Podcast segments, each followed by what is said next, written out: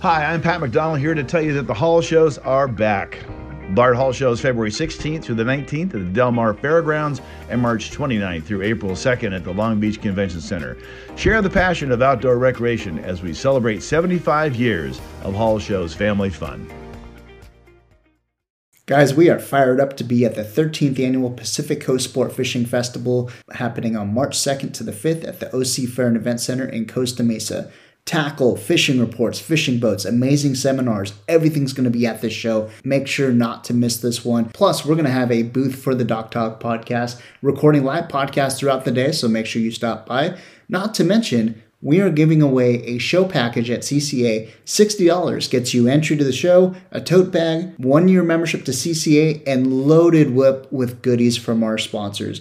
Be sure to check us out. Check out that show package at ccacalifornia.org. Register today for it or stop by the CCA booth outside the show whenever you go to the show and take advantage. We'll see you guys there.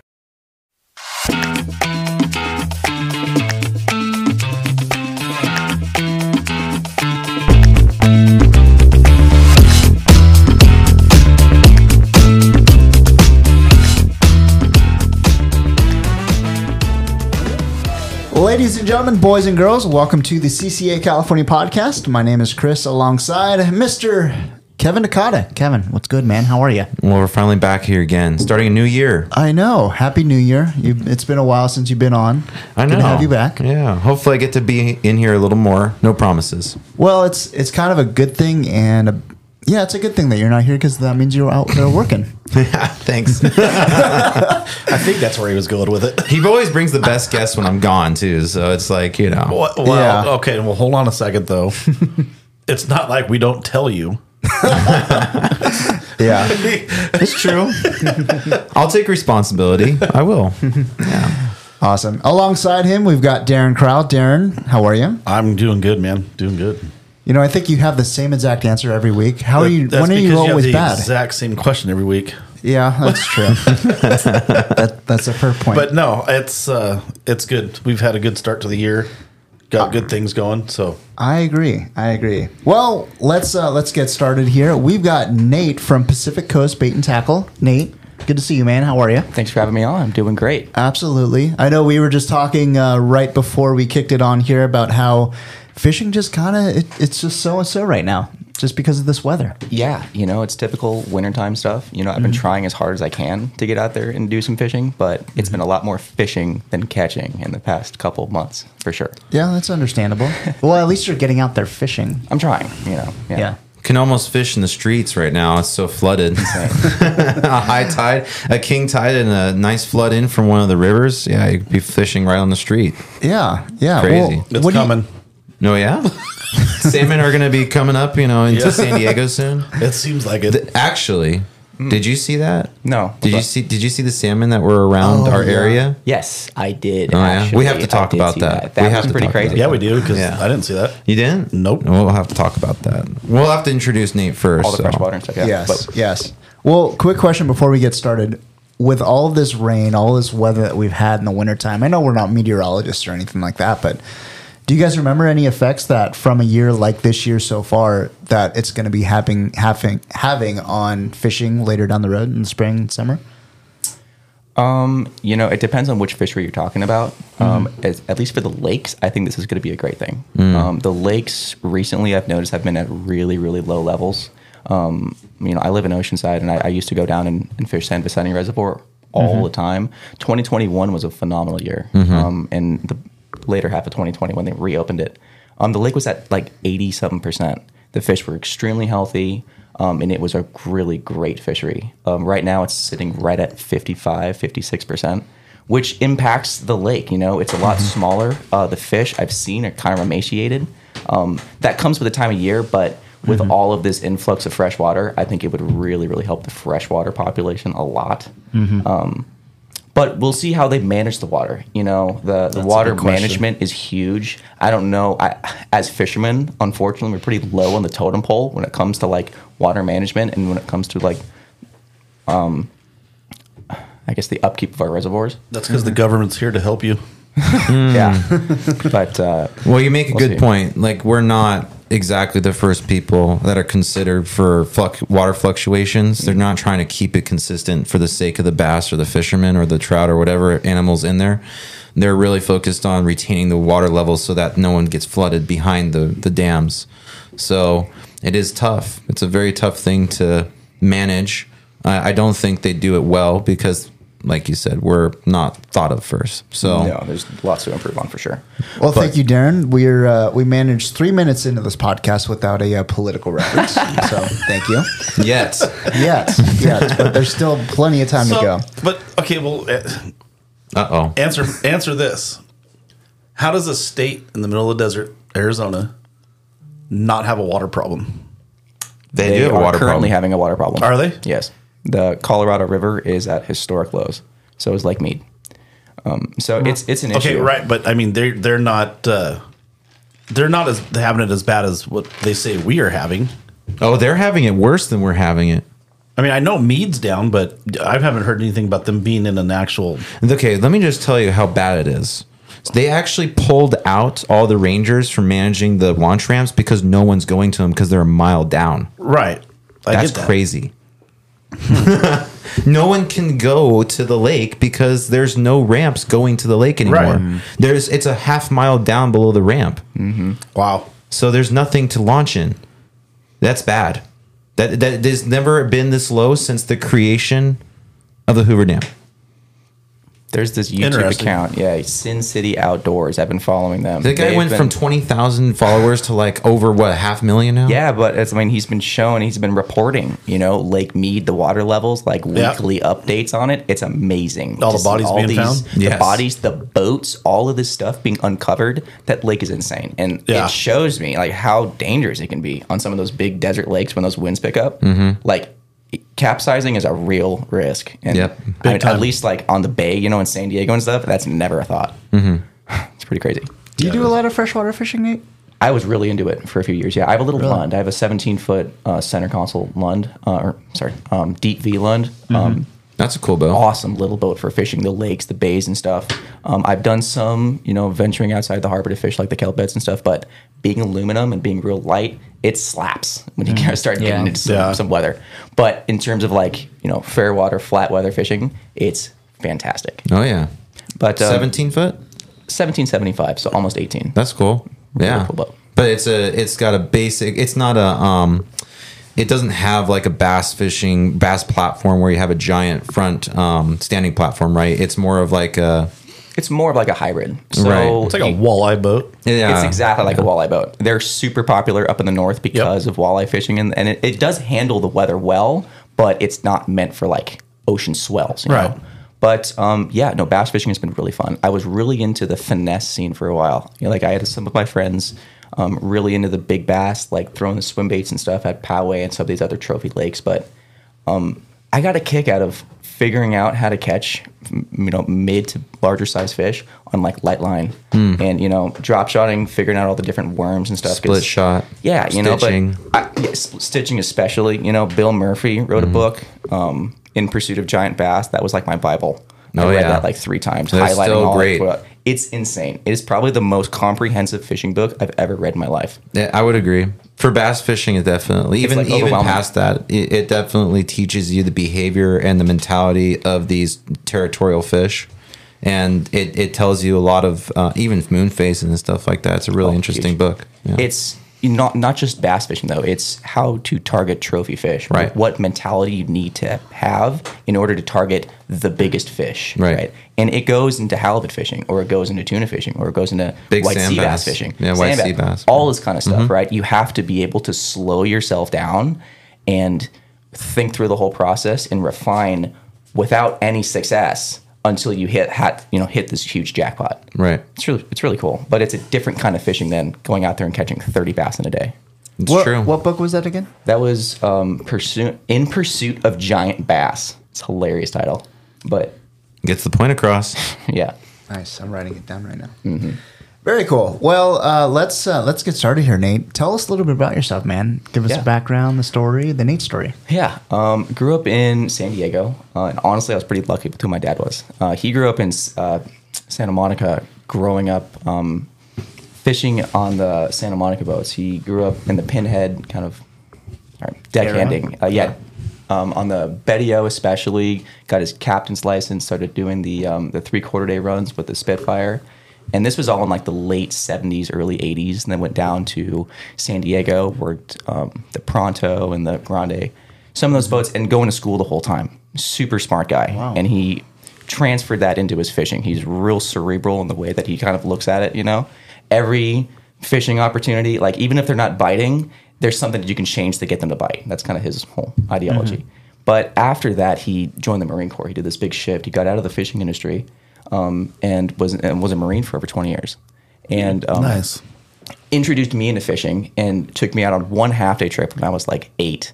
And that's all I needed. Like after that, I knew that it was going to be something I did for the rest of my life. Like it was so much fun. And I've thought about it like, why? You know, like why was I so drawn to it? And I think at that point, I was either seven or eight years old.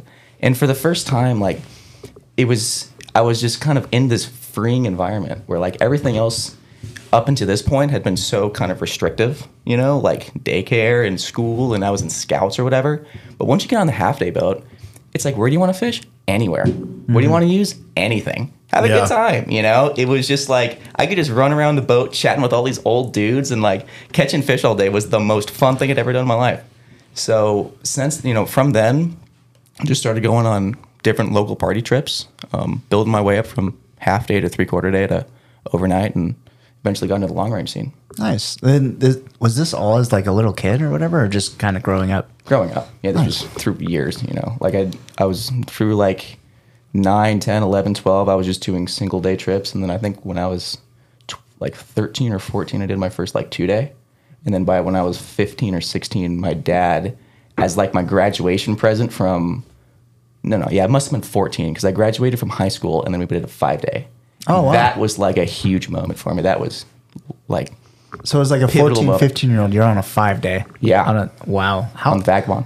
how was that like? Amazing. Uh, as a kid like that. It was insane. It was super cool. And that trip, especially, was the best one to do because that was the Penn University trip. It was five days on the Vagabond at the end of July, or maybe it was the first week of August. But it was with Steve Carson, and it was like this come on out we'll show you how to fish and we'll have you know like make sure you have a good time and it was awesome the first year that was 2014 so it was like one of the original years when the bluefin were like really up here heavy Yeah. and we spent the whole five days in american waters Yeah. that's Hmm. and it was awesome. amazing fishing, dude. It was still some of the best bluefin fishing I've had on school grade stuff. Like Yeah. the big ones weren't around yet, but as like a little 14 year old getting into tuna fishing for the first time, it was nuts. What year was that? Wow. 2014. Okay, hold on a second. you were 15? Yeah. Yeah, so you're you're 23, is that right? 24, 23? Hmm. we were all doing the math in our head. Yeah. Kevin just had the guts to Finally, do man. it. I mean, look at look at how many 20 year olds are coming on this podcast now, you know? I know. So It's pretty crazy. we are old. Yeah, that, that's true. Don't Starting forget off that. starting off the year saying that again. Yeah, the first time uh, in 2013 or 2023. Wow, Yeah. I am old. So, would you consider yourself kind of like a product of the Penn University? Absolutely. Yeah? So like before that, I was fishing uh, in terms of reels, mostly Abbott.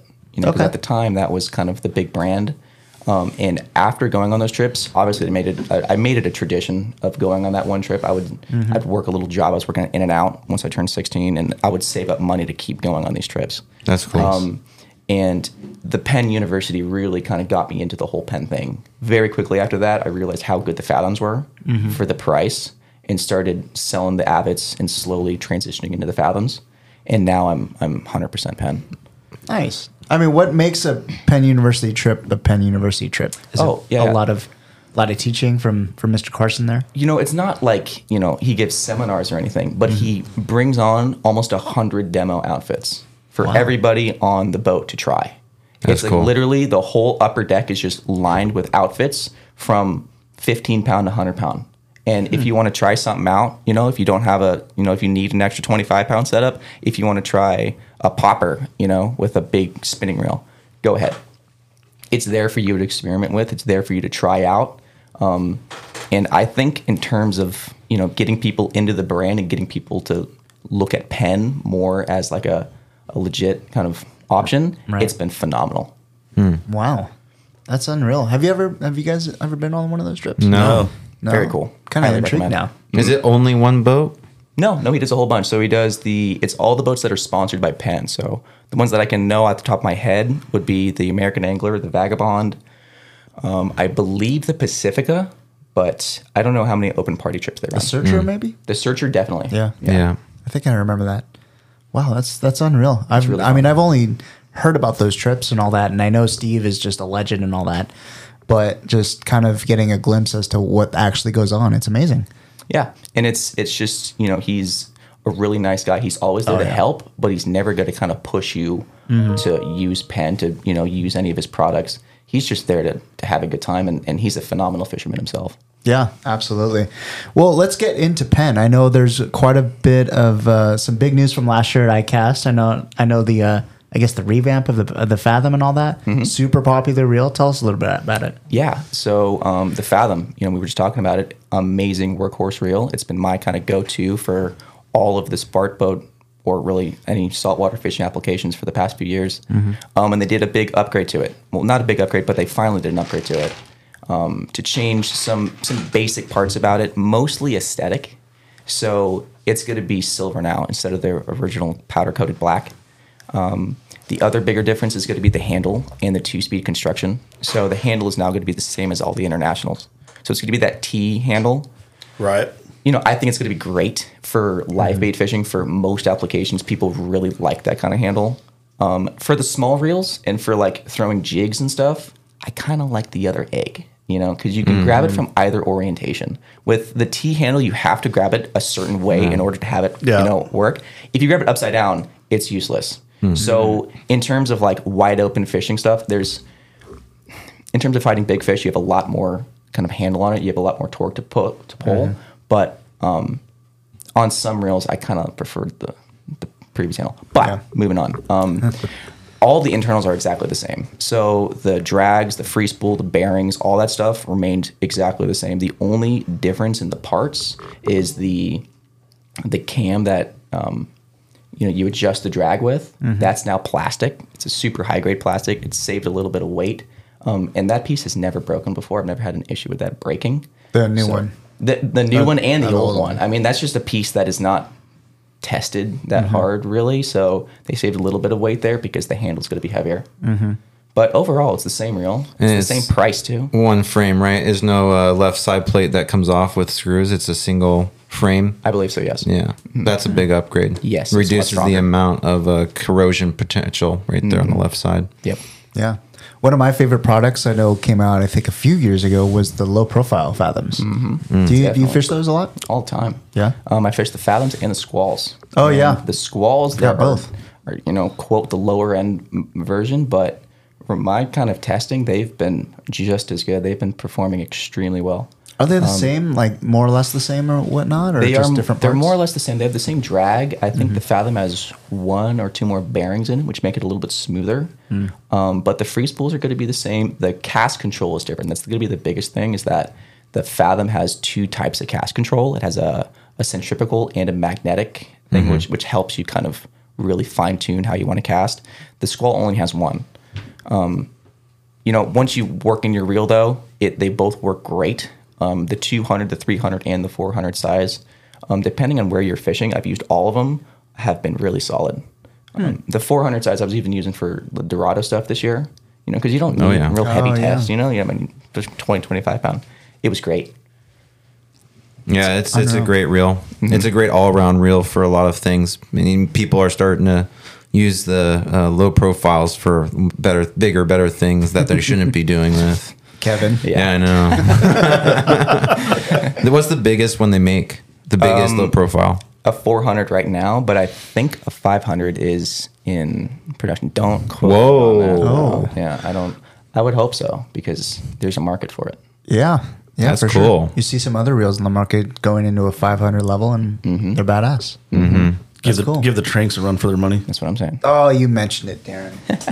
oh well, Dang, I thought we were Switzerland. Is that right? we are Switzerland.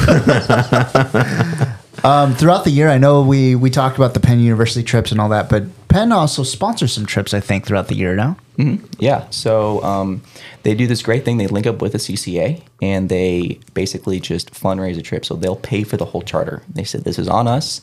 Um, you charge you guys. This is a fundraiser. All the proceeds go to the CCA. They'll send a guy out. You know, I was lucky enough to be the pen rep on a couple of these trips. Oh, yeah. And it was so much fun. Um, we did a Dana Point. Um, Calico Bass trip, which actually turned out That to was be cool. excellent. We Yeah. were fishing super close into the boilers. we went north to um, Laguna Beach. I had ne- I rarely fish out of Dana Point, but we went Mm-hmm. north to Laguna Beach and we anchored up like twenty feet from Wow. these Yeah. boilers, That's like cool. in the the you know bright blue white water, and we were casting into there, and it was like lights out for like a couple hours. It was really fun. Thank you, Mr. Woolley. Yeah, right. and then um, we did the uh, the CCA shootout too. That was the two Yeah. two day. Oh, yeah, the So- the SoCal Charter Challenge. Uh huh. That, was, cool. Fun. Darren, I think you were on Nate's boat too. Yes, we were we were on that together. We were also on the uh, Stardust. The, Yeah, yeah, the the Stardust. Stardust together. Yep. Yeah. So all that stuff is really fun. oh I'm my glad they gosh. do it. Yeah. How was SoCal Charter Challenge for you? It was good. It was an interesting trip. We had we had kind of tough conditions. Yeah. Mm. Um, the water had turned like the day that we left, so we had decent weather. We didn't have great weather behind the island, but um, the fish were not cooperating. So I think we made a call to go south. yes, we did. I don't know if that's exactly on par with the rules, but Uh. we wanted to catch some fish. Um, so we Yeah. went way south, and we just we just put a hurting on those little tiny Uh, um, yellowfin. That's what I heard. That's what I heard. It Seemed like a good time. trip though. It was a great time. Yeah, yeah. really yeah. good time. Yeah, Good you anglers, guys too. kind of clean clean house o- over there too. Once you guys made that move south, Yeah. Oh yeah, which is good. It's good. I've I'm, I've got no problem with you guys catching fish. so that, that was cool. Uh, but that Santa Barbara trip, I know Darren was on it. Davey Brown was on it too, and all Yep. that. Uh, that was a good trip too for rockfish. up north. absolutely. That was my first time on the Stardust. Um, Oh, really? it- I had heard about the boat for years and years and years. They're like Great one of boat. the, one of the number one rock fishing boats on Yep. the coast here. Um, I was really hoping to get out to Santa Rosa. I think the weather again is so iffy up there. Like Ugh. if I were to, you know, advise anyone if trying to go up there catching big rockfish, look at the weather. Yeah. You want to go on a flat weather day because that determines where you're going to fish and the quality you're fishing And Yeah. how deep you're gonna fish. we still caught really nice rockfish. Yeah. We, we fished local. We fished basically just outside of Santa Barbara Mm-hmm. and still um, in f- deep, first off, like four, five, six hundred feet. Oh, We I- were- we I were remember catching that. giant Yeah, that's what I'm pistachios. saying. It's Yeah. it was deep. It was super deep. Yeah, I, wa- I think the first drop was like darn near 600 feet or something. Yeah. It was crazy. Uh, and then they get this weird phenomena every now and then of catching black cod, which they did this year. Did you see that? that's going to become a new thing. Though. heard about that. Did you hear about that? The regulations are changing. They want you to catch black cod now. Well, that's yeah, with the deep, deep stuff. But I'm talking this was in reg within the regs and the depth that we're talking this last year. Really? They had a uh, a two week span. The Stardust had a two week span of catching black cod in under 600 feet. Wow, that's rare. Interesting. You didn't see that? No. that No, I was didn't see that uh, either. April. m- April. yeah, I think so. April, May this or last something. year. I saw a random picture of a stablefish on there. Yep. On their Insta Same a thing. while back. Yeah. Mm. It's the same animal. Yeah. But um, crazy, you know. And they weren't terribly bad size. They, I mean, th- they're all small anyways, but they were pretty good. They're supposed to be delicious. They're amazing. Have you never eaten it before? No. Oh my god. there's a commercial market for them, right? Don't Yeah. they like Oh, trap yeah. them or something? long line, you know, Yeah. all sorts of stuff. But Yeah. Hmm. yeah, it's amazing fish to eat. There's a huge market for it, and um, if they call it butterfish uh, in, the, in in Japanese uh, culture, they basically um, make it very plain. They just steam it, and then they put unagi or like um, eel sauce over it. And man, it's good. I'm telling you, it's good. Is it part of the cod family? It's a Mm-hmm. cod. Okay, that's what I thought. Yeah, because it's not a rockfish. It's just a black looking like cod. Like you know, it's it's really it's that's the best way to explain it. But Interesting. it tastes really good though. I gotta try it. Well, you might catch it next year. Right? You're gonna fish 1,200 feet. I don't want to. If I do, I'm gonna have an electric reel. But Chris, Chris, can you give us the breakdown of what that is? What the rigs look like? Do you Uh, for the next year, Yeah. let, let me pull it up real quick. So before I screw things up, because I know When, it's now wait a minute. When you huge- say when you're saying next year, do you mean this year, Yeah, yeah, 23? 20. I guess 23 that's this true. year. Yeah, Yeah. twenty twenty three. But as far as the new regs go, I know they're a little bit more complicated, and something just popped up on my screen uh, pertaining to that. So oh, they're a little bit more um, what's the word obviously rock fishing traditionally has always been not complicated but you always started on march 1st um, at least in the south region region um, just south of point conception now we're going to switch over to april 1st so we got uh, one less month. Uh, but then along with that, we have the uh, the April first opener, which we already said. I actually just pulled up the um, that official. posse- Uh, I'm sorry, the official um, notice Document. from D- DFW. Yeah. So Nearshore Rockfish closed January 1st to March 31st. Uh, a- opens April 1st to September 15th. Rockfish may be taken at, well, it says any depth, but I don't think that's weird. I think that's the new rule. I think they're going to allow you at any depth, but they're going to make the season no more than five and a half months. You're right. Okay. You're right. At any okay. Mm-hmm. point in the state. Yeah. So April 1st, September 15th. Look, any I'm, depth. I'm glad that Nate's here today, calling know. out Chris, Yeah. man. I know. I mean, I know I'm stupid, but You're looking like it right now. I know. Thanks, Nate. and then it closes back September 16th to December 31st. That's what it says here for nearshore rockfish. Okay, so everything outside near shore is open all year round. All other rockfish, shelf rockfish, so bocach, canary, chili pepper, dusky flack, Black Hill, closed. Black Hill's the exception. really? You can't Mm-hmm. Yes. fish from? They, they want you to target, target Black Hill. Ooh, Yes. So closed at uh, January 1st to March 31st. April 1st to April, I'm sorry, September 15th may be taken. September 16th to December 31st. Take is prohibited shoreward of the 50 fathom rockfish conservation area boundary line. So that's where the 50 fathom rule comes into play. So September 16th to December 31st is when you have to be sh- uh, fishing deeper fishing deeper, correct? than 50 fathoms. Yes. Okay, so the rockfish uh, season is still open from April 1st all the way through December 31st for anything deeper than 50 fathoms. Correct. All for that entire span of time. Correct. But They- you can't fish shoreward of 50 from April 1st through May 31st From, according to this, or January 1st through, through May 31st. According to this, you can fish near shore between April 1st and September 15th. Right. Okay. Okay. But you can't, but it closes back up September 16th to December 31st. But if you want to go deeper than 300 feet, it's open pretty much from April 1st to December 31st. so everything everything's still closed January, February, March. Correct. Yeah. That's, that's, yeah. It's honestly not as bad as I thought it was going to be. No, but what I've also seen is that it varies where you are in the state. Mm. Correct. So, yeah. like the Southern California This is region is, just different than Southern. the than the Central California, which is different than the Northern right. California. So there are different districts. So acro- I think there's like four or five or something. This is just for the southern region from Point, Point Conception, Conception down. to, to the border. Yeah.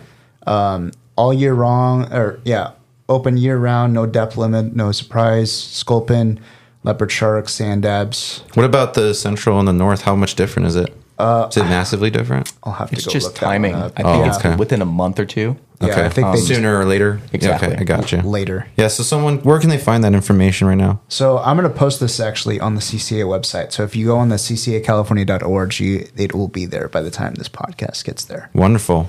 Yep. Um, actually, I have the central one too. So central is. It looks like it's more or less the same, except they start May first instead of April first, Exactly. which that That sucks. Well, that's Yeah, not it does. different. They they were when we were starting in March, they were starting in April, so it's always it's always one month following. Yeah, but they've lost. Um, I mean, anything shallower than fifty fathoms, they're losing another month plus. Uh, actually, since September sixteenth, so Well, that's like almost three and a half months. so their difference. Oh, Uh, ag- additionally to what they had before, so they're only fishing inshore. What four and a half months is that right? Yeah, exactly. So it's the season's going to be the same. It's just that um, the the areas they're going to be able to fish are going to be wildly different. Well, So, the season's gaining another month of closure for the central guys. Yes, Which for the sucks. central guys, and then I think for the northern guys, they lose two months. I believe Oh. it starts in July. Wow. Yeah, yeah, yeah, Is that right? yeah. Oh my God. What? yeah. No, so However- the northern guys are are getting restricted the most for sure. for what it's worth, they get an extra two weeks at nearshore because their nearshore um, limit closes October first. And What ours a closes- consolation. I know. Just have to throw that out. And the other thing that I noticed in there was that the sheep head limit has changed. Oh, yeah? So it was five. It then got reduced to two, Yeah, yeah, we is knew that was coming. which I think that I like would be a good thing for. The I like it freaking too. beef, man. I like mean, it too. Yeah. They, They'll will make bigger ones. make bigger ones, Yep. and they eat the urchins and stuff, which help the kelp. Yes, I'm with you 100% on that. Yes. Another thing Big that I, deal. I did not realize this, but California urchin is one of the like highest quality uni urchins in the world. Yeah. Like, why can't we start collecting all of these things and get them out of here? I have a perfect example. Actually, I have, an, I, have a, I have a great explanation for why. Why Glad not? you brought that up. Have you ever tried to do it? No. Okay, let me tell you what it's like. All right. What's it like? You have to spend an average of four and a half hour day collecting urchins underwater. You have to put Vaseline all over your body, slip into a seven mil dry suit. Then you have to have a hookah, a hookah, not a tank, to get down there with a compressor to be able to breathe. You have to have that on a boat. Okay. Okay. So for someone to have a specialized boat to get the license, to have the equipment to do this, and then sit down there for four and a half hours risking your life, potentially drowning in case your hookah gets pulled out or whatever it is, It's a very challenging thing, and that's why it's very expensive. Yeah. I, there was a guy in La Jolla that used to do it. He died. No kidding. He had a heart attack underwater, but he was all by himself. He did it for so many years, and he made a lot of money. But it was very hard to do. And that's, Upsetting, that's I mean- why they're an invasive species too, is because nobody can get them. Interesting. Right. And the only right now, literally one of the biggest things right now is that we haven't had a um, good population of something that eats urchin aside from sheephead to t- counteract it and eat the bla- base the base of the kelp. And if anyone understands how kelp grows, it's very simple. It has one root. It has one stem, and the Yep. stem is tiny. Yeah. you can take a pencil, and it's basically the width of the pencil. It's nearly like it's that small at the bottom. Yeah. And the urchin loves to eat it. They just eat it and it goes right up and it's done. And then you got kelp patties eventually. So, yeah. I hope that the, sh- the sheephead are going to hammer them. Yeah, or we can find some easier way to harvest them. Mm-hmm. Because I mean, I think there's a market there for them. I mean, at least in in seafood and and sushi markets, if you could get this super ultra high grade uni, um, I think people will pay the price. It it I don't It's hard. It's hard. It sounds much harder than I originally thought. It's a difficult task. Yeah. Yeah. Well, also, I thought you were going to bring this one up. So the purple urchin is been often talked about about how they're basically if you ever go down uh, down below, they're all over the place, Mm-hmm. and all that, and they're actually decimating the kelp, Right. and all that. The problem is all of those purple urchins are in the MPAs. And the issue with the MPAs is not only you can't fish in them, but no one could go in them to actually do that, which is kind of a that that's like following the rules of the MPA network where if you know because you locked us out, you locked everyone out. Everyone out. So what you're saying is there's proof that closures don't work. Well, There's, there's an imbalance. There's an There's- imbalance. Yeah. Yeah. yeah. yeah. Yeah, th- and because we we are still able to interact with outside of the the um, MPAs, and we are able to bring some sort of balance that was established through the time that we've been fishing out there, right? But now that that's inverted, there's other species that are going to love us not being around, right? Right. And clearly, one of these is an example of that. I also thought purple urchin wasn't very lucrative compared to red. I don't think so. Oh, okay. Yeah, it was just an example. Um, I know this uh, rockfish uh, discussion just totally threw me off for the whole episode, so I apologize. Well, we had Nate Thanks, here. Kevin. He's the real expert on this. Here Oh. we go. I guess so. I guess so. I'm So- a ground fish expert. yeah, one thing that I do want to recognize is Penn because they did sponsor those two trips last year. So thank you, Penn. Appreciate uh, the support of CCA and, and all the other CCA chapters here. Um, like Nate said, they picked up the tabs for those two charters. We were Yeah. able to get not only get memberships but also some fundraising too. it Totally. was awesome, and they were a fun time. So were we a get great to go. Uh, we get to go fish with Nate here. Yeah, Hopefully, we do that this year. That's uh, that, that would be pretty cool. I would love to. Yeah. Try to so, get it. so what's figured the out. future with you and Penn? What are you gonna? What's gonna happen? What what is gonna happen in your future in general, not just Penn? what are you gonna so, um, I'm working that out right now, actually. Um, I graduated from Cal State San Marcos last year. Nice. last Nice. spring. Congratulations. Thank you very Congratulations. much. Um, I was a literature and writing degree uh, or major. So I was No writing a kidding. whole bunch. I was English. Really? Yeah. liberal arts. But, um, you know, I've been trying to find something to do with it, you know, outside of teaching ninth grade English. And um, and it's it's coming together, and I'm really happy it is. I've started working with Bloody Decks um, or BD Outdoors now, um, writing articles. You know, long range based, kind of offshore based articles. Nice. Um, I just did one. I did on one on the ridge, kind of going over what the ridge is, how to fish it, what you would expect there, um, and then another one's coming out pretty soon on how to prepare for a longer trip. So if you're trying to go on a three to six day trip and you've never really done that before, I'm just going to give you like a checklist of this is all the personal gear, this is all the tackle that I use, um, just to kind of break it down and show you it's really not as difficult or overwhelming as you might think. It's it's all the same fishing. You just get to go to a lot cooler places. Yeah. Um, that goes all the way from like tackle and all the way down to like how many towels should I bring or whatnot. Exactly. So it's all the personal gear. It's you know, for I, I cover the tackle, but I think I'm going to do a follow up um, article on the exact setups. You know, like my eight setups and why I bring each one. Mm-hmm. But the first one is really going over your personal gear, um, what to expect on the boat, kind of what's going on there, and, and kind of how to prepare yourself for for going out there and fishing for eight days in a row or however many days. That's fantastic. Yeah. You, you need to write a book on that. Yeah. Right. It's in- it's in There's the there's process, one man. out there. Yeah. But, but we need an update. Yeah. What book is that? The uh, one I forget the title, but it's called or it's by our good friend Creaky Tiki Dennis Grote, and I No think it's like kidding. the the long range guide to fishing or something. I would love to see this. No kidding. Yeah. Holy smokes. Well, it's so- a really good guide. It's got a Oh, lot of visuals yeah. in it too. Freaky tiki. Holy shit. Yeah. Sick. Should take it.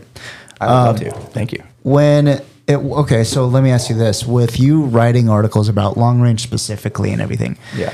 i think you know from i've never really been on a long range trip but it kind of as an outsider looking in it looks like long range fishing has certainly changed between now and when it was maybe not even 10 years ago 10 years ago You're totally right. Um, how do you, how does one write like that because obviously there's two different time periods and you have absolutely no idea almost no boat knows what they're going to do next week as opposed to today yeah. Um, it's, you know, kind of prepping yourself for everything. And it's not bringing the kitchen sink, but it's prioritizing exactly what you need and exactly what you could use. Because you see a lot of that on some of these trips. People bring, they bring the kitchen sink. They bring everything. everything, and they I can don't only need to. imagine on the Yeah. long range too. it's yeah. insane. These guys have three tackle boxes sometimes. It's like, are you that guy nate do you No. bring everything No, no, I've gotten my stuff down pretty tight. you know. Yeah. I've got one box, um, and I, I have six trays, and I went over each each tray basically in my article, and I'm going through sinkers, through hooks, light jigs, heavy jigs, all the stuff that I bring, and you take that with a grain of salt. Either you take more than that if you want to experiment and you want to do more of that, that's totally fine. Right. If you're some purist and you want to just take one box of hooks, you'll do just fine. Yeah. You know, I was on a six day trip when, when a guy had two boxes, Mm-hmm. and that's all he brought. He had a box of hooks, he had a box of sinkers, and he had three rods. He had a 20, a 40, and an 80. And Wow. he did fantastic. He fly lined for six days. He caught his limited tuna, he got yellowtail. All he used was bait wow and he had a great time. so it just goes to show you don't really need to bring everything on these long With trips. as much stuff as they also have on the boat themselves for you to use, there, there's no Mm-hmm. Exactly. reason to to bring everything in your arsenal. and going back to the whole Penn University thing, Right. Say you're going in new into the industry, you don't want to buy a thousand dollar flat fall setup. Go on one of these trips. You know it's the same price as any other, other of the other trips, but Yep. you get all of these demo gear that you can use for the whole trip. do you are you more of a bait guy or a jig guy both depends on the setup um, I, I think there's an art form to bait fishing like it's very it seems super easy you pick a bait you throw it out there you wait for a bite but there's little micro things you can change like what kind of hook where do you hook your bait all this kind of stuff Yep. um, you know like i did a couple of trips to guadalupe and that was an amazing experience lucky yeah right i wish we How could long do it ago? again um, i think the last time i was there was 2018 i believe Speaking that of must have which, been the 2017 last maybe? year i think did you hear the update? No. What's the update? I've been waiting. Closed inevitably. No. Really? Done. yep Are you serious? Oh yes. Done? Done. Inevitably. We don't know when it will be reopened. What a shame. Crazy, huh? My first long range trip was to Guadalupe. It's ins- it's the craziest place. The I've ever sharks over there were huge. What what made it what made it special? been. You know, I, it's it's another island, right? And it just looks like another island, but it is unlike any other island on the coast that I've been to. First off, it's way offshore, and it seems like it has its own climate around the island. It's weird. Like Hundred miles away from Cedros. Yeah, in the middle of nowhere. And you go out there and it's it's a nice bluebird day, and then all of a sudden you approach the island, and there's these big swirling clouds, you know, and you enter, and it's Yeah. like whoa, and there's these pine trees on top of the ridges and stuff. Like there's a Guadalupe pine, Wow. and, and all, the whole island is just lined by these sh- jagged cliffs going straight down in the ocean. It's just a cr- it seems like Jurassic Park almost. You know, Yeah. there's there's this big rock on the south end um, called Tuna Rock. It's like probably almost a thousand feet tall. It's this huge sea stack just going straight up into the into the sea. Did you guys And- kill the yellowfin over there? No, actually, we were by a place called Battleship. So it was like this big formation that Yeah. kind of looks like the ship of a bow Yeah. Um, and um, we it's it's an interesting style of fishing because you anchor up and you're on anchor for sometimes like multiple days in the same spot and you just chum and you're just continually throwing chum and you're just fishing 14 16 hours a day and you just try to figure out what the fish are doing the fish are constantly popping and, and like boiling all around the boat but you got to figure out what you got to do to like get them to bite because it's hard um, like five or six bites a day is, is a good day Really? yeah, it's it's scratchy fishing. I was there twice, and we fished three days in a row. Both times, it was never wide open. Really? It's no. oh, it when, was I, when I open. went, it was wide open. Fuck. I- Wide open. It was. it was it was hard. It Sounds was, like just a yeah. typical. What size fish? it was like fifty to one hundred pound yellowfin tuna. Yeah, with white No- sharks around. With white sharks around, and they wouldn't bite anything bigger than fifty pound test. So Wow. it's, I- it's like I, I viewed it as like almost like the World Series of fly lining. Like everything that you learn up a good here, one. you know, like all the kind of tips and tricks you learn are kind of put to the test at Guadalupe Mm. because not only do you have this fish that is bigger than the gear that you're you know able to use, but you've got the bottom, you've got That's kelp, Guadalupe. you've got sharks, you've got yeah, and the fish are gorgeous. They're they're these home guard yellows that are there all year long. right. Yeah, and they're it's You're talking about yellowtail. yellow. That you're- sorry, yellowfin. And but Okay. there's also yellowtail that are Yeah, there. that you're are drop roping. amazing. the for- yellowtail are huge over there. They're massive. They're big. Did you get Yes. in? Did you do that? You know what? We did not so much success. It's Uh-huh. been a few years since the yellowtail fishing has really gone off, um, but they're mixed in with the tuna fishing. Like you're anchored and you're just going to be, you know, s- one guy pins on a giant mackerel and sends it out, and he gets like a 45 pound yellowtail. Like Hmm. the average size there is 30 to 50 pounds, yeah. Yeah. And then there's some giants. and then some 93 93 pounders. 100 Yeah. pounders. Yeah, Huge. Crazy. So it's it's a very very unique place, but it's everything is against you, which to me, Including the Mexican government. yeah, right. Even the regs are against you, but Yeah. When we were there, we got pushed away. no kidding. Yeah, they came to the boat and pushed us away. Said you don't leave. We're gonna call the Mexican Navy. Yada yada. Pushed away And- by who? By um, scientists on the The shark researchers. it, mu- they were scientists from the island. It must have been the shark researchers. Mm-hmm.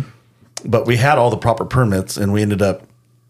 They made phone calls, whatever. We, but we ended up fishing the island the whole time. That's wild. I had caught the biggest calico bass that I've ever caught until I had gone to How, Cedros. how big? They were averaging six and a half, seven pounds. No Yeah. kidding. I've thought- Probably untouched. Can't- If can't you keep had them. a ponga operation on Guadalupe like you did on Cedros, Oh my it gosh. would be insane. can't keep them over there either. No. 'Cause it's not on their uh, Yeah. permits. It's yellowtail and yellowfin only. Yeah, so they probably just get giant. There's world Oh, records there's, there. dude, there's oh, like yes. Yeah. 100%. Yeah. That island is insane. Like the halibut or the, the inshore Oh, fishing God. there. My God, I can only imagine. Did you guys? But that's not on the permit, so you couldn't do that. You No, can't you, fish. you and didn't get stuff? any closer to the island than probably like a couple hundred yards. But I Wow. mean, you're, it's like you're fishing sea bass or yellowtail along uh, San Clemente. Like you're in the lee, you're in flat water. Yeah. But it's hundred pound tuna around the boat. That's awesome. It's amazing. I actually had some fishing like that this year at San Really? Clemente on the lee side. Oh shit, that's cool. Bluefin. Right against the island like I'll that. show you some video. That'd Yeah. be awesome. See, it's really really cool, and it's such a unique fishing experience on the coast here because no other island is like that. I, I think that a lot of the fish, if things don't change with these cyclones and this stuff happening in the, what are they calling it? The weather stream or the river stream, something? Uh, Atmospheric river. The atmospheric river. That's it. Dang, we gotta. He's Yeah. I'm on You it, have to bro. switch out for me, man. This guy knows everything. Um, yeah, but so like that might change things. I don't know if it'll be bad or good. I don't know what's going to happen, but it's going to change things. You asked, someone asked about what happens on rainy years. That was me. Okay. I've had experiences like around 2010, 2012, where the rain was really here and the squid fishing, the beds was off the chain. So I expect something that to come back. Someone there's I, been I some heard about rumors. that before, like something where I can't remember who it was, but they're seeing uh, the majority of the squid still pop up right now, or will be in the next couple months or whatever. They haven't gone away, and that's basically means we're gonna have an epic spring or something like that, or epic sea bass uh, season. I bet. That's what I heard. Last time the squid was around, it was some gnarly stuff, man. That's what I grew up with when I was your age. It was nuts. There's there's been some. Isn't that rumors- weird to say? Yeah, but there's been some rumors of squid beds all up and down the coast, from La Jolla to Yeah. Carlsbad to. Yeah, all I of don't. them, you know, to- I, I don't doubt it. Yeah. I heard the same thing. Well, out of all of the opportunities, because you do almost every kind of fishing, Nate. Yeah. Out of all of them, which we I know we'll we'll talk about a little bit later, your epic swordfish last year. Yeah. What? What is Hmm. Oh, yeah. your favorite kind of fishing? Gosh. Like, Better not be swordfishing. I've thought about this. it's absolutely not. But Um, it, it completely depends on kind of my, my state of mind. I think the most enjoyable kind of fishing I've ever done would be surface iron fishing for yellowtail Mm. and calico fishing right against the rocks. That's acceptable. But, you know, I. yeah, You're in right. good company. Oh, Um, I love all kinds of fishing. What about Like, foamer fishing? Foamer fishing is real. I haven't done enough of it, but honestly, I find foamer fishing extremely frustrating. Oh. Really? Mm-hmm. Oh yeah, but it's Phone is home. uh, because I've never done well. in Oh the my phone. God! I've Nate, never. I'm I- taking you this year, sir. Yes, okay. If it's here for sure, Yeah, I'm gonna it's, take you. I've only stuck out basically. It's been really tough, but I love kind of going into new areas of fishing that I haven't really explored before and figuring out at least to a certain point like what this is about and can I do this myself? Mm. And, you know, like the big bluefin this year with Mad Max was frustrating at first because I wasn't getting any, but by the end of the year I had them down, and it was super cool to get big fish on these plugs on a Fast. Mm. fairly consistent basis and fast like that. And then sword fishing was a whole thing. You know, I started deep dropping, which was a couple of, even last year it was something I never thought I would do. It was like a world away. Like that was like the pinnacle of SoCal sword fishing. And then all of a sudden I just had this guy that wanted me to go. and I Hmm. Joe. started going all the time. Oh, Joe yeah. Daly. Yeah. Oh, I know. I've been grinding on that. There's manual pens, no electric reels. been out there with 'em? Of course. Oh, yeah, dude. Just look at my right Straight- forearm, dude. Yeah. Hand crank both both Yes. the tip and the Thank belly God at he's got 14 an, pounds. an 80 finally. But like, It was man, rough. it was rough with the 50s for a while there with him. You earn it. Are you, talking know? about the You earn it. fifty the fifty wides? The the internationals, he was Internationals. using. Mm-hmm. Yeah. He doesn't have the hookers or anything. He has this straight, just regular. oh man. Man 50 up, wide, dude. man. Man up, and you got to wind it up a thousand feet. Oh my but gosh. hey, And then the buoy too. so that's a whole other thing. You know, it, it feels like a completely a- other aspect of fishing than anything else I've done, though. Yeah. The whole deep drop thing is wild. I mean, what what kind of makes you? Well, I mean, uh, it- i- is it intriguing to you to like basically go into a different area or even with a new species or whatever, and just try and just go by yourself and just figure it out?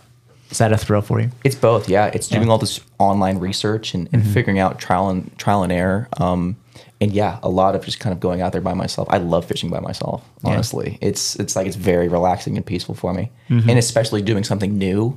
Like Yeah. in in the past couple of months, I've been going trout fishing because nothing else has been really biting. But it's been super fun and figuring out how to catch pretty good sized fish on two pound test. It's completely different Yes, it is.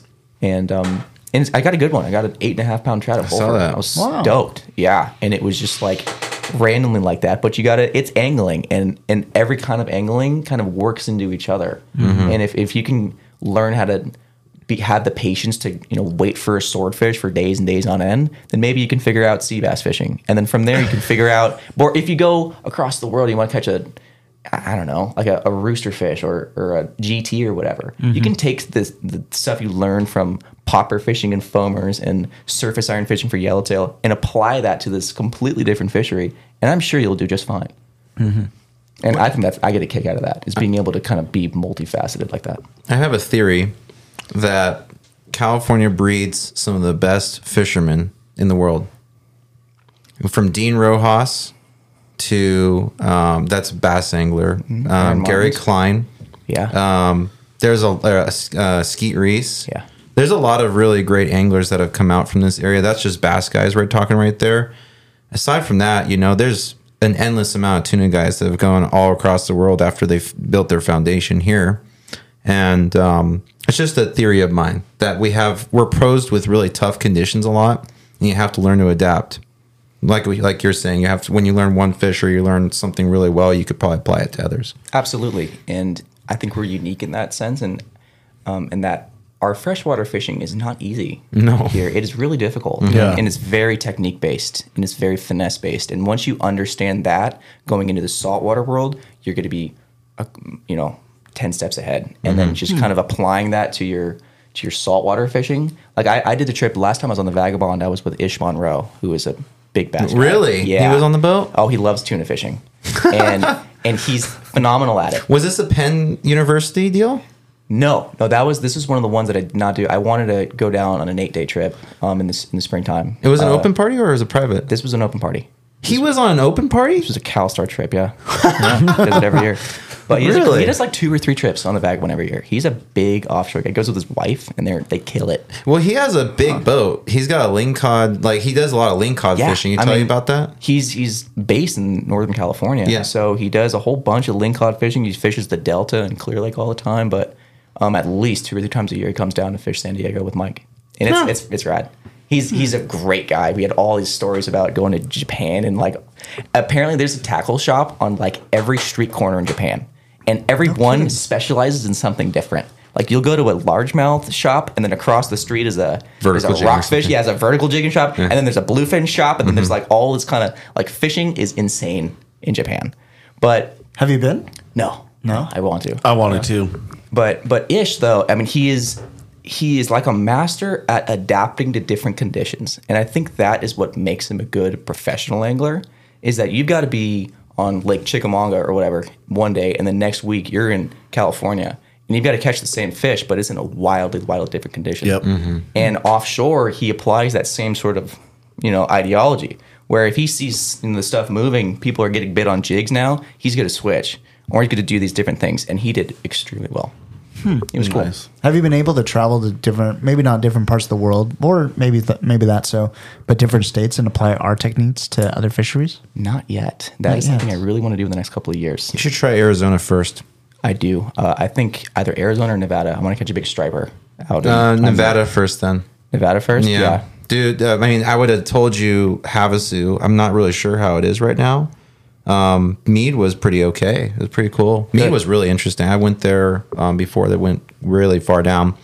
The smallmouth fishing over there is wow. dude, I've never caught a smallmouth. Three pounders is the average over there, and they're eating well. Oh, that's awesome. And you can see them. that's nice. Yeah. I think the four of us need to figure out how to do the striper derby then. Uh, yeah. Uh, is My boat. that still happening? Oh, your boat? My boat. Okay. Let's do it. Yeah. Yeah. The the one at Havasu? yeah, is it still happening? Yeah. Okay, cool. Right on. Nice. I said we do it. Troll some plugs. Yeah, let's do it.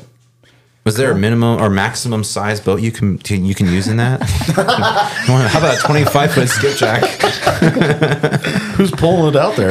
Me, I'll have to do it. Yeah. what's a, what's one fish you wa- you really want to catch bad? It could be it's a species and a size, whatever. Like, what's the deal? What what do you want to catch real bad? Um, really, really bad. One. Probably a rooster fish. Oh, yeah? That's very high on my list. I don't know why they just aesthetically they look Heck yeah. insane, man. And it's just like the way they eat We- and like the we fight, tried this year. everything. Really? Down in La Paz. It just wasn't happening. No. it's the wrong time of the year. Can I- yeah. can I tell you where I would go? What's yours? I've been Panama. That's Oh, what yeah. I heard. Def- ditch Definitely. ditch everything you want to go and do to a place. No dig on the Paz or Rancho. Yeah. Or even PV. PV's not a bad spot either, Puerto Vallarta. But Panama or Costa Rica, it's literally gonna happen. I can vouch for that. Yeah. Yeah. Yeah, how many did you get? I didn't get any roosters because our guy wanted to go after the um, Tuna stuff. the tuna and the dodos. Yeah. But I mean, it, I've I've only heard, and if we stuck it out there, we would have. I'm telling you, Nate, It's a big goal of mine. 70 pounders on poppers. Jesus. Kind of a regular thing. Wow. mm-hmm. In the sur- in the whitewash. What are you, So you're bragging? fishing What? We- Yeah, I am. so actually, I'll tell you. Do, do you mind me just kind of telling a story really quick? I, I promise it won't take over. I spent 11 days there. All right, it's too Really? long. I spent the so I was lucky enough when I first worked for Hobie. I worked there for nine and a half years. Um, my first year, my boss Morgan Prominence at the time, uh, he didn't have a passport because he was a South African. He didn't get the passport in time, so I was able to go in his place. It was for a Sport Fishing magazine uh, article. Um, I was 23, 24, Nice. something like that. It was 2013 or 2012. I can't remember. I think 2013. Anyways, Wow, you're old. I know. Damn, like reflecting back on this, like back in my day, a decade ago, almost retired. Yeah. Um, no, so I I went there and we fished in. Um, uh, dang it. Uh, so the place that's now really famous because of um, another co- operation down there, is, uh, it's called Kem- Kembutal, and um, that's where uh, oh god, um, Adam Fisk has been catching his black marlin on kayaks. Okay. so that's the yeah Los Buzos. That's the place down there. This is the same seen- I've same seen spot. clips of that so in imagine Maniac. no one has Yeah. ever been there. Okay. That's where we were at. Never Okay. been there with kayaks. Okay, ever. This guy is French man. Um, his name is Pascal Artieda, and we went with him. And uh, he essentially he said, "We're gonna fish this one place near my town for four days, catching big roosters, and we're gonna go up and try to catch tuna on the kayak and kubera that are 100 pounds and whatever else is gonna be there." We're like, "Okay, sure." On the on the yak. Yes, on the kayak. Nice. So Okay. so we went down there. We fished this town that he was in, and literally seventy pounders on like live blue runners, ro- ro- roosters. That was what we were introduced to. It was amazing. That's on the nuts. beach. So imagine. Imagine seeing like 20 feet down the clearest water you ever seen, right? And then you don't know where the roosters are, but they're around. And you're just trolling, and all of a sudden you get picked up. Like it's just boom, you're on. Really? So you're on Yes. a boat, but you're trolling right next Kayak. To it. oh, yeah, sorry, yeah, yeah. You're on a Yeah. kayak, Jesus. And then you're how far off the beach though? I don't know, 50 feet? That's it. Oh my god. Yeah. Oh, so you could cast to him from the beach. Well, you no, because you never see them. they're so they're really Uh-huh. just camouflaged cruising. well. They don't. They didn't come up and do the thing like they do in Rancho. Because the reason why Oh, that's they do it in nuts. Rancho is because there's the mullet come up. Okay. And so they're focused on the mullet, but there's Yeah. not that. There's a lot of food over there in in Panama. So four days of that. Whoa. Okay.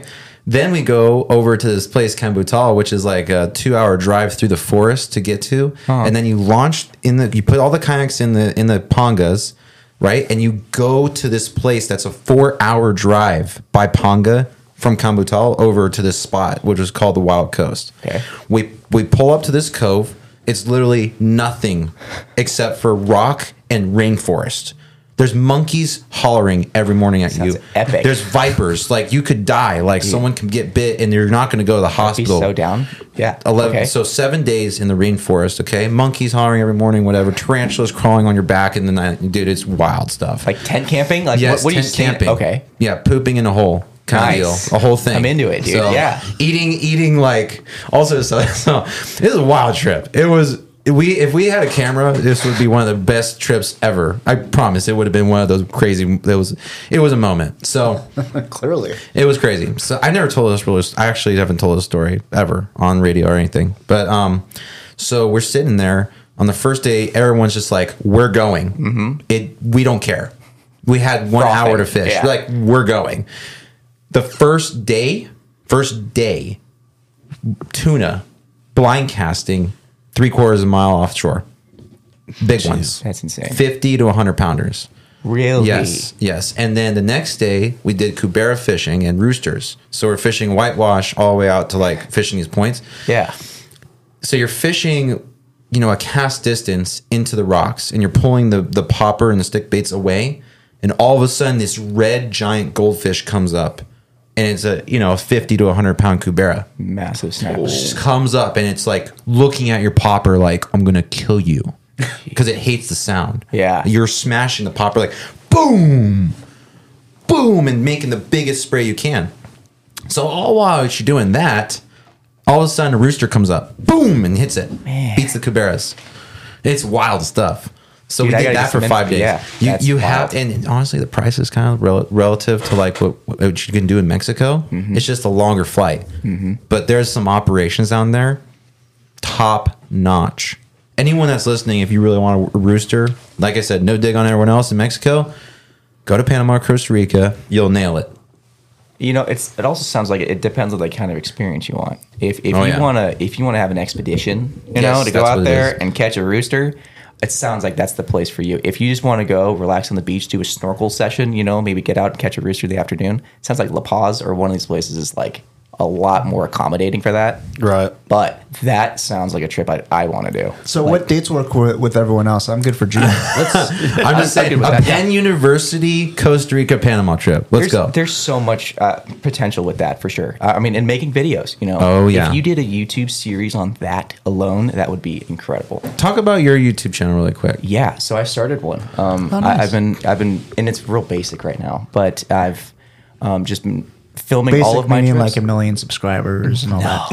No, it's like basic and being like one camera on my chest. I'm just filming, Hey, catching stuff. that works. But it's been really fun to. ch- It's been kind of been my new goal in this year is to not only just fish for myself, but start sharing the uh, the experiences and make it where it's fun to actually watch. You know, it's not Mm-hmm. just some stupid little unedited video. Um, it's it's it's really fun to just kind of get into the editing thing, the whole kind of the advertising thing, and to see where I can go in fishing outside of actually just catching fish. Because I had all these goals in mind of, you know, I want to catch this and this and this and this and this. But where does that really get you? Like, once I started achieving these goals, I want to catch a 100 pound tuna. I want to catch a swordfish. I want to catch that. you do it, right? Then Mm-hmm. you record it. Then what? But if you didnn't record it, then you got nothing. So you You want have to be record an old guy and tell a story like that, right? But like you.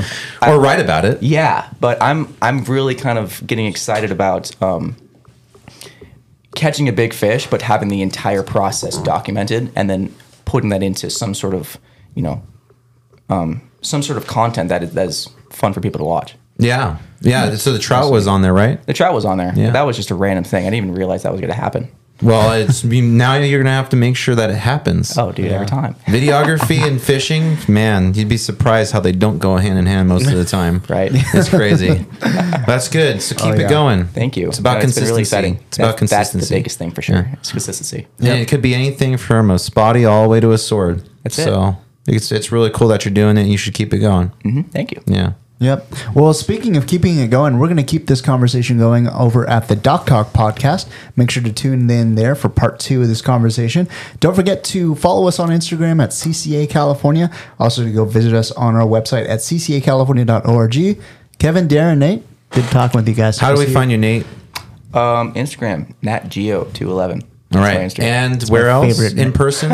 where can we meet you in person? Pacific Coast Bait and Tackle. I'm working there probably four or five days a week. Also, I will be at the Penn booth at the Pacific Coast Sport Fishing Show March 2nd, I believe, is when it starts. Mm-hmm. Yep. I'll be there all days, all four days. Right on. of we'll us see you will be there. there. Sweet. Excellent. We will see you guys next week. Take care.